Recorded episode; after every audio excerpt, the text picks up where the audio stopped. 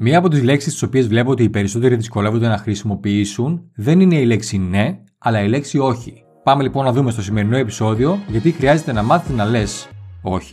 Καλώς ήρθες στο show του Greek Coach. Για περισσότερα από 20 χρόνια, ο Θοδωρής Αραμπατζής ασχολείται με την επιχειρηματικότητα, το internet marketing, τα social media και το coaching. Στο podcast Επιτυχία με απλό τρόπο, μοιράζεται μαζί σου απλές, πρακτικές και άμεσα εφαρμόσιμες ιδέες που βοήθησαν και τον ίδιο. Αν είσαι φιλόδοξος επιχειρηματίας, coach ή αν ασχολείσαι με το δικτυακό marketing και τις πωλήσεις και θέλεις να βελτιώσεις τις δεξιότητές σου, τις συνήθειές σου και να αποκτήσεις την κατάλληλη νοοτροπία και ψυχολογία, τότε συνέχισε να ακούς. Αν θέλεις να το κάνεις πιο γρήγορα, μπες στο greekcoach.gr κάθετος free και ζητά μια δωρεάν επιχειρηματική ανάλυση.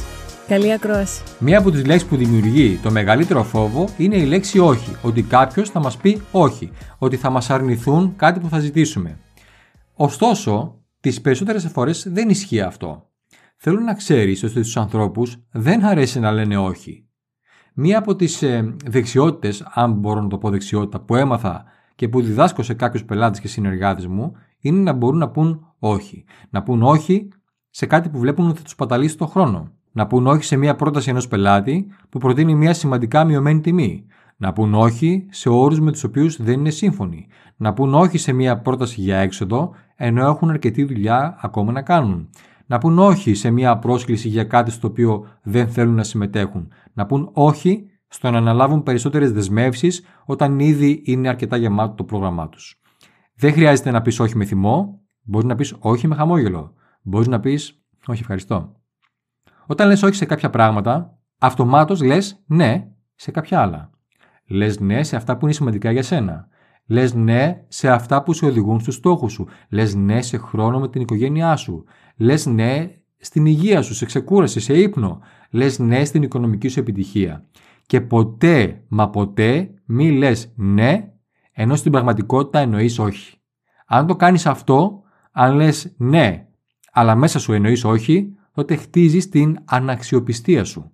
Βάλε λίγο περισσότερο το όχι στη ζωή σου. Όχι από αντίδραση, όχι από πίεση. Μη λες στα πάντα όχι, γιατί μπορεί να χάσεις σημαντικές ευκαιρίες, αλλά πες όχι επειδή είσαι ξεκάθαρος με τις προτεραιότητές σου.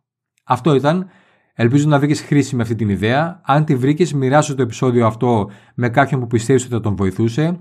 Ακολούθησε με στο Instagram και στο YouTube, θα με βρεις ως Greek Coach. Κάνε εγγραφή στη λίστα μου μπαίνοντας στο greekcoach.gr κάθετος list. Κάνε εγγραφή στο podcast μου.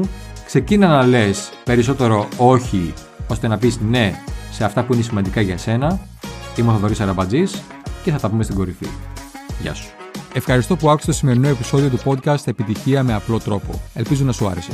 Αν έχεις κάποιες ερωτήσεις, στείλ μου μήνυμα στα social media και βεβαιώσου ότι θα κάνεις εγγραφή στο show μου, είτε το ακούς στο Spotify ή σε οποιαδήποτε άλλη πλατφόρμα και θα το εκτιμούσα αν έβαζε βαθμολογία 4 ή 5 αστέρια.